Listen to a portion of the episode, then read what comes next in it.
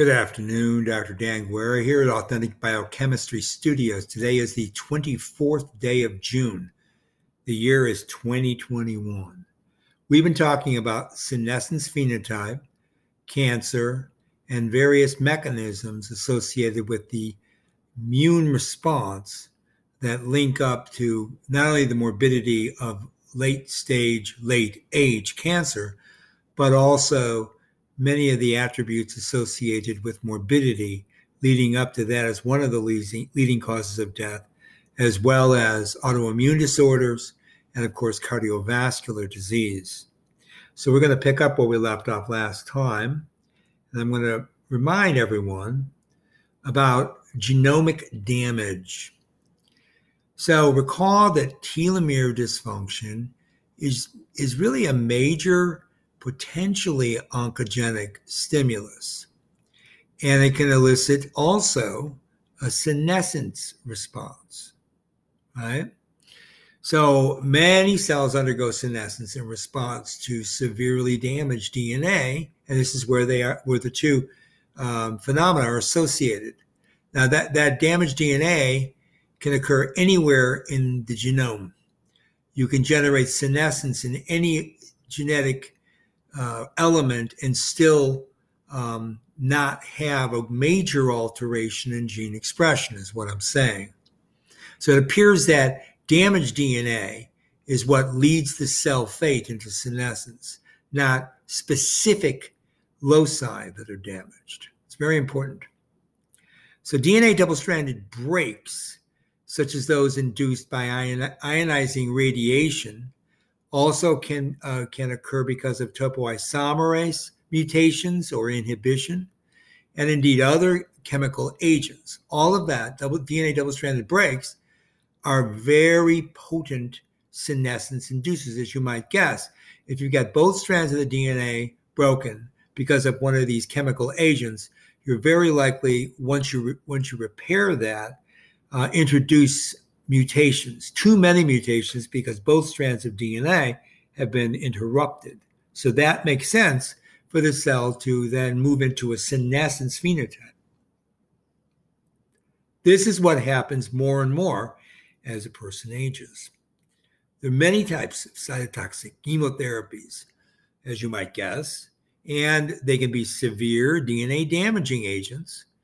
Um, and that will then induce the senescence and you can get this in also tumor cells if you have an active tumor and all the surrounding normal cells. So there's signaling associated with DNA damage, even to tumor cells, as directed by a chemotherapy or by, for example, ionizing radiation.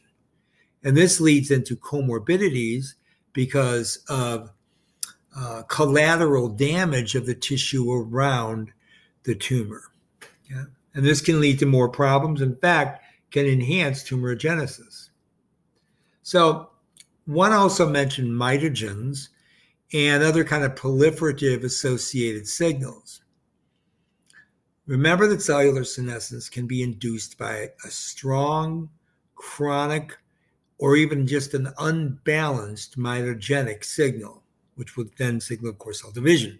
Now, consistent with that is is the overall process of actually suppressing tumorigenesis.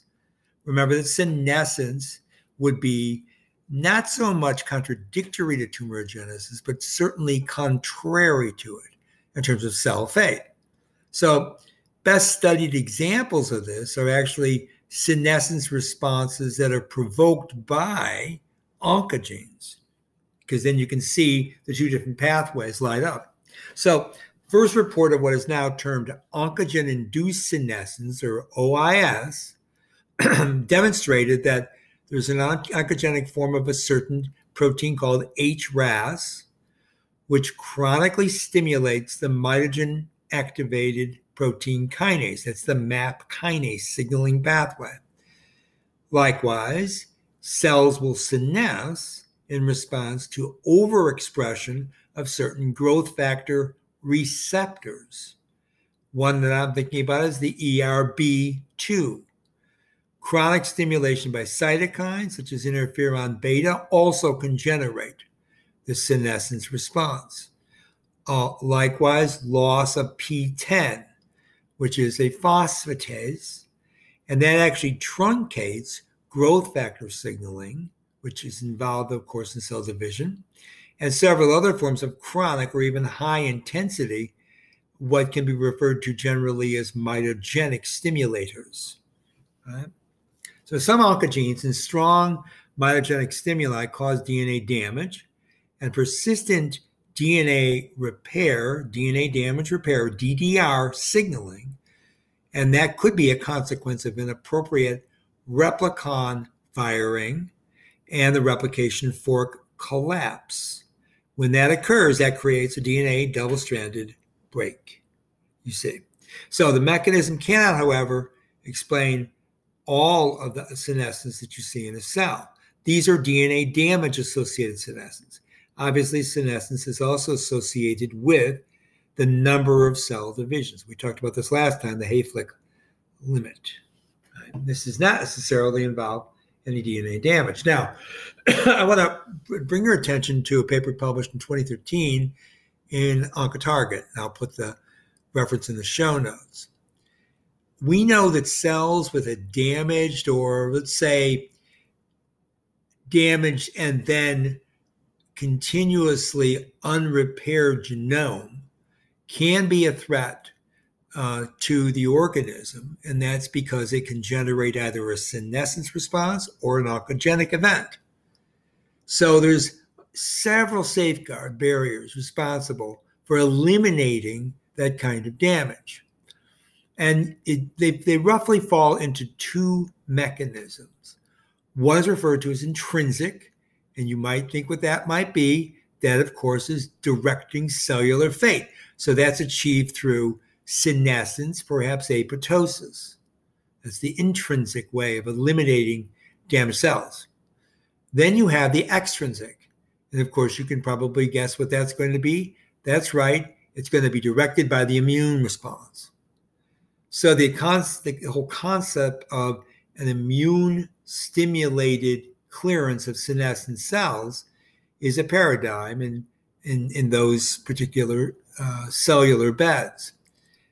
But the, there's a problem because the exact mechanism and the mode of mutual interplay between cellular senescence and then, of course, immune surveillance um, well, that's still not completely worked out. As you might guess, there's several checkpoints involved. So, research has been performed over the last, say, 25 years, maybe a little bit more than that, has shown that there's an irreversible block that's laid into place for cell proliferation. And that can be triggered, but also sometimes bypassed in vitro when it's studied by the expression levels of many different genes, which means there's a lot of redundancy in the regulatory mechanisms that associate with that process of cell senescence. So you have a unifying feature of this senescence, which just seems to be associated with cell cycle checkpoints, as I just mentioned. These tend to block the cell cycle progression in very specific regions in the cycle the G1S uh, inter- interface, and then the G2M boundary. So, checkpoint activation reflects a threshold of long term expression, commonly triggered by, yep, a persistent damage to the DNA, and then that response. So, the DDR. DNA damage response, which involves not only the repair mechanism, but a very robust signaling process. So here you get protein inhibitors of the cyclin dependent kinases.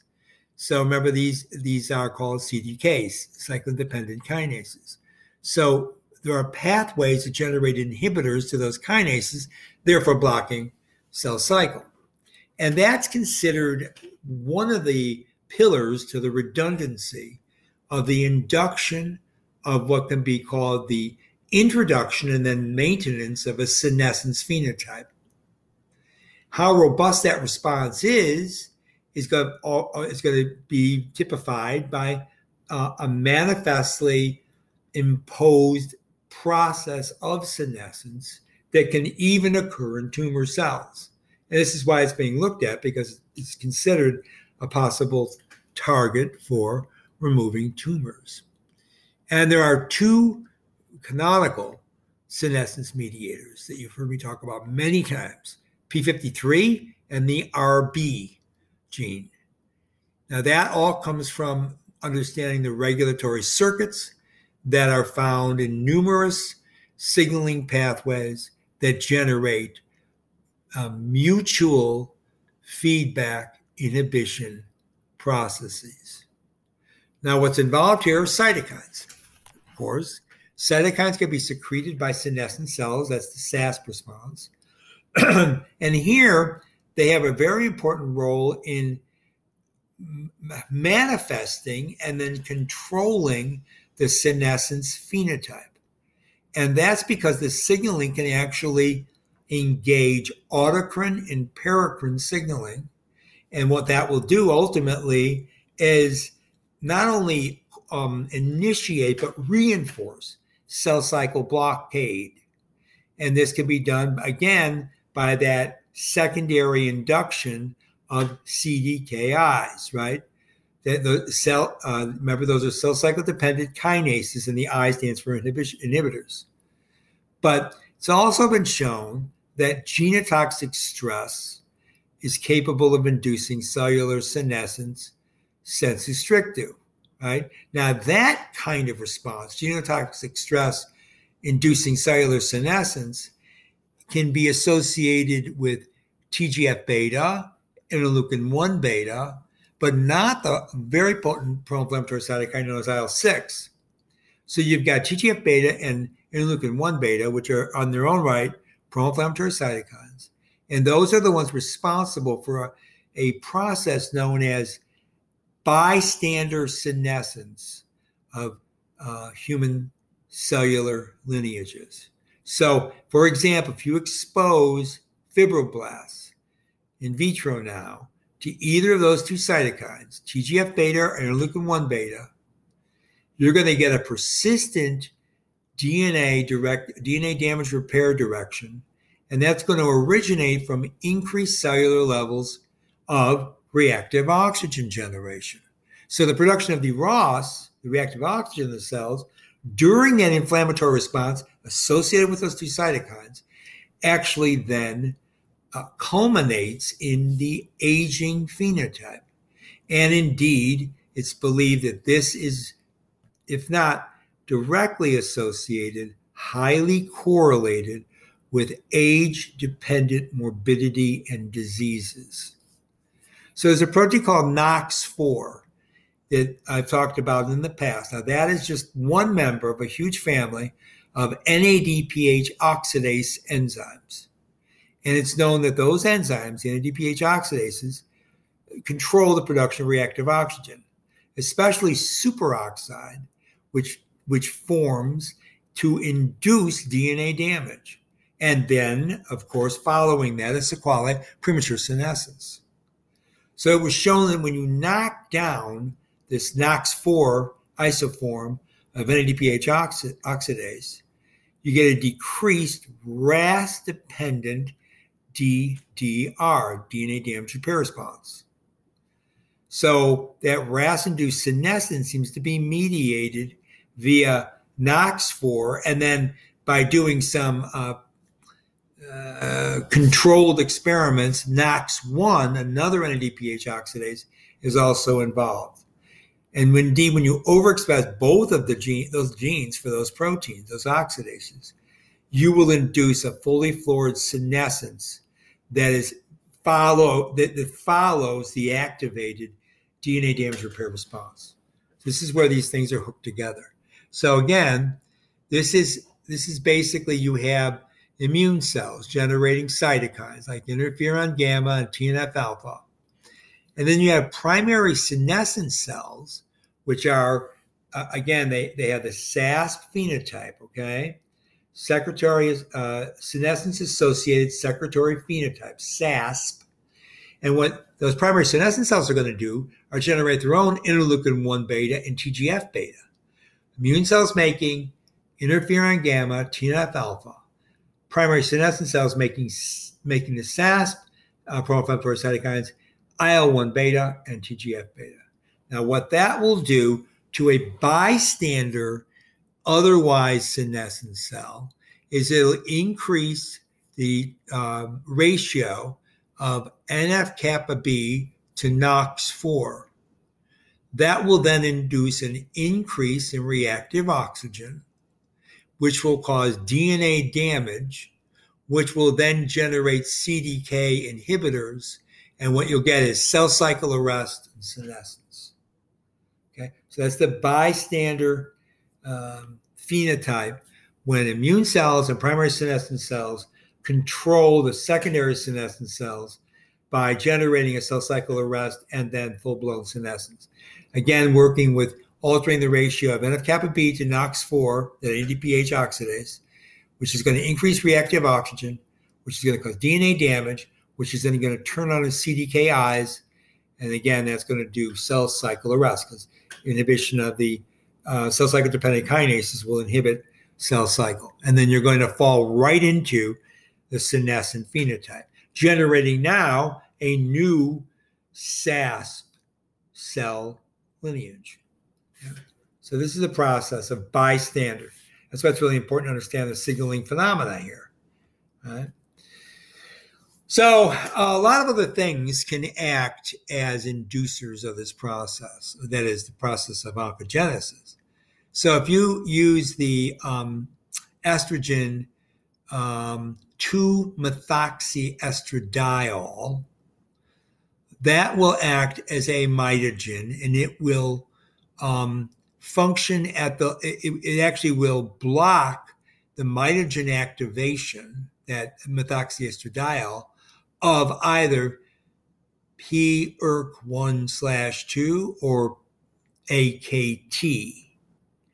Now, if that happens, if you block the PERK 1 2, you will not lead to cyclin D um, activation.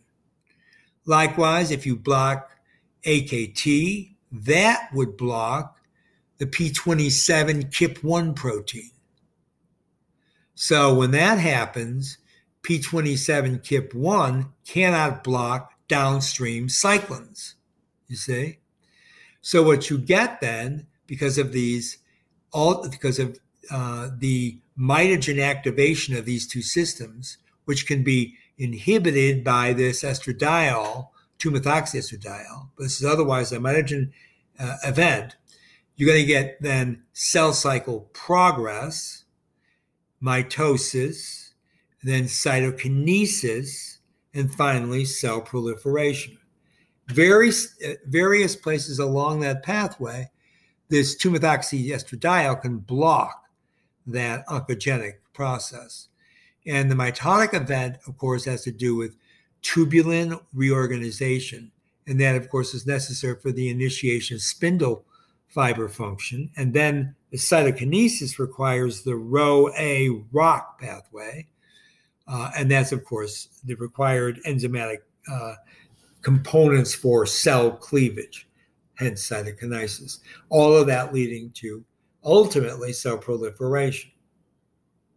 So I want you to understand that cell senescence entails a widespread change in entire chromatin organization.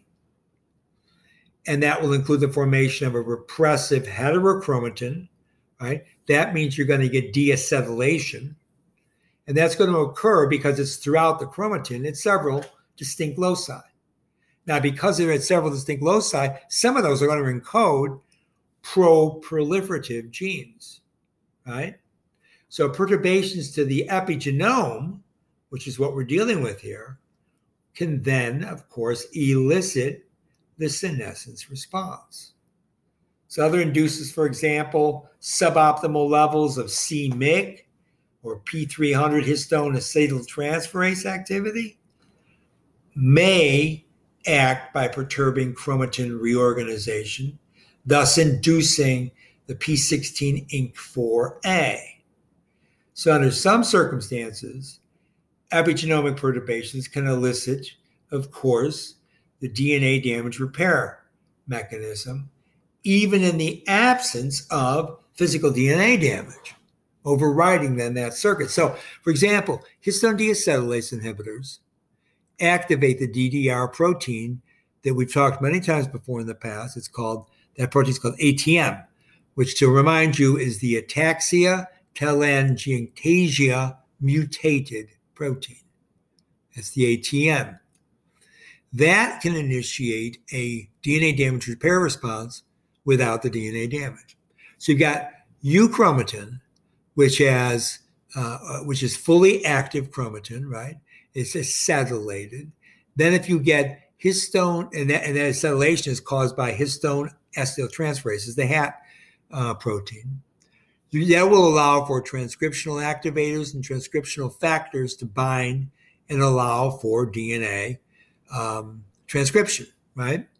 Now, you also are going to have in that kind of euchromatin a hyperacetylated histone tail on those lysine residues. So the euchromatin then is going to be less condensed. It's going to be occurring on more distal to where the chromatin is, so on the chromosomal arms. It's going to, because of that, have unique DNA sequences, which tend to be rich in open reading frames, meaning gene uh, common. That's going to be replicated, that euchromatin, throughout the S phase now, the S phase isn't transcription. The S phase is the synthesis phase of the of the next daughter strand of the full genome, right? Recombination also occurs during, during this process if meiosis is occurring. Now, the heterochromatin, totally different. You've got a hypoacetylated and methylated histone 3 lysine 9 histone tail as opposed to the hyperacetylated, which is an open chromatin structure. Here, of course, you have highly condensed chromatin. That tends to center at the centromeres and at the telomeres. It contains more repetitive non coding sequences, so it's gene deficient, and it replicates usually in the late S phase, and there's never any kind of meiotic recombination there.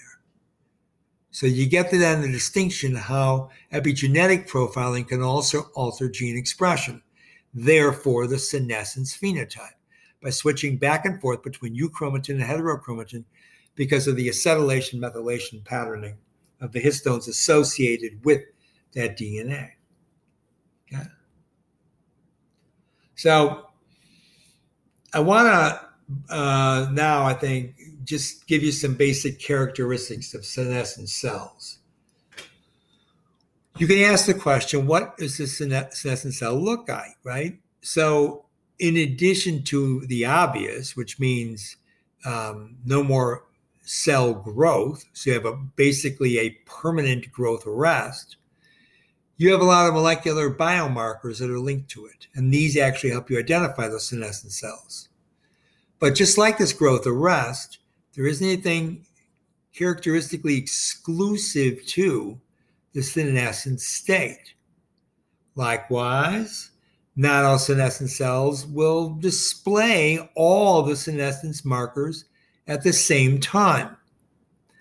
So that gives you senescent cells that are generally identified by a, a tremendous constellation of physicochemical characteristics because of the defining characteristic of a senescent cell is always arrested growth, that's a, that becomes a necessary but really an inefficient biomarker for the senescent cells. That's because of the potential absence of the proliferation markers, which will proliferate the senescence phenotype. So, in addition to all that, senescent cells generally increase in size, so they enlarge, and they can even double. And that, that's an increase in size. That's not a division, and they can double in volume because of that. And if they're adherent, what they'll look like under microscopy is a flattened morphological phenotype. So it gives you a little bit more understanding what senescent cells might look like. So another important feature of many senescent cells is, of course, the SASP, something we've been talking a great deal about. Remember, the SASP is probably arguably the most striking feature of the senescent cell because it has the potential, because of what phenotype it offers or obtains, to explain the role of all the cell- cellular senescent processes that are found in an organismal aging phenotype. Hence, it generates what can be described as age related pathophysiology. That's what SASP does. So, SASP components include a large number of cytokines, chemokines, growth factors, transcription factors, and of course, lipases and proteases. Whereas some SASP factors are known, or at least they're suspected, to fuel deleterious effects of senescent cells, other factors, or maybe even the same ones at different concentrations or expressed at different time intervals, um, can actually give a beneficial effect to the senescent phenotype, thus inhibiting, for example, oncogenesis. So the SASPin stimulates cell proliferation. When it does so, it has proteins called growth regulated oncogenes or GROs. You also have another really important gene uh, replicon called amphiregulin. And these can stimulate, in fact, also new blood vessel formation. And that will then give proteins such as VEGF the uh, leg up to be able to, to, promote this cell proliferation, VEGF being a major factor for um, cell proliferation, leading sometimes potentially to, of course, oncogenesis. Remember, VEGF is the vascular endothelial growth factor.